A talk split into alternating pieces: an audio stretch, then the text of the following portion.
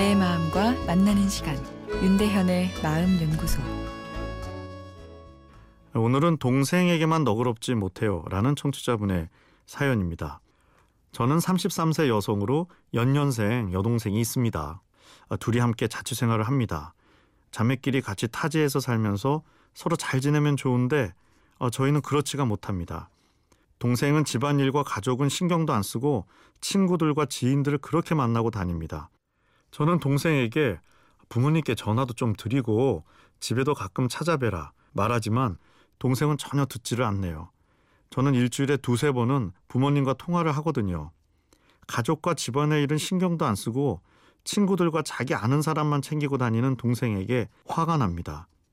다른 사람의 잘못이나 실수는 너그럽게 넘어가는 편인데 동생의 잘못된 행동에 아주 칼같이 지적을 합니다.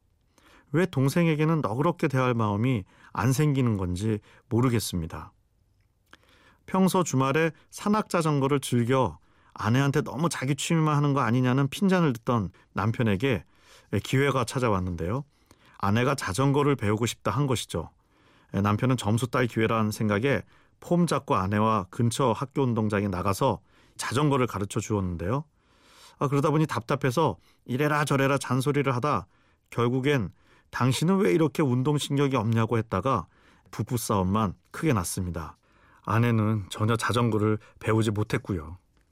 어, 남편은 아내가 절대 자전거를 못 배울 사람이라고 생각했죠. 그런데 며칠 후 퇴근길에 아내가 자전거를 타고 있는 모습을 보았습니다. 동사무소에서 하는 자전거 교육 프로그램에 나가 한 시간 만에 배워서 탔다고 아내는 자랑합니다. 이상한 일이죠. 세상에서 제일 가까우면서도 이 어려운 사이가 가족이니 말이죠.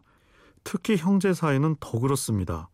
서로 좋다고 서로를 선택해 결혼한 부부도 이 앞에 사례처럼 티격태격 하는데 하물며 자기 의사와 상관없이 묶여진 형제는 서로 성격이 안 맞을 확률이 매우 높죠. 타인에 대해서는 우리는 다르니까 하는 여유가 있어 오히려 갈등이 적지만 형제 사이엔 우린 서로 같아야 한다는 생각에 서로 뜻이 맞지 않으면 갈등이 더 크게 일어납니다. 안 맞는 성격을 가질 확률이 높은데 한 가족이라는 애정의 근거에 기대가 크다 보니 갈등도 커질 수 있는 것이죠. 피로 뭉쳐진 형제도 성격적으론 매우 다를 수 있다는 것을 인정하고 서로 소통하는 것이 필요합니다.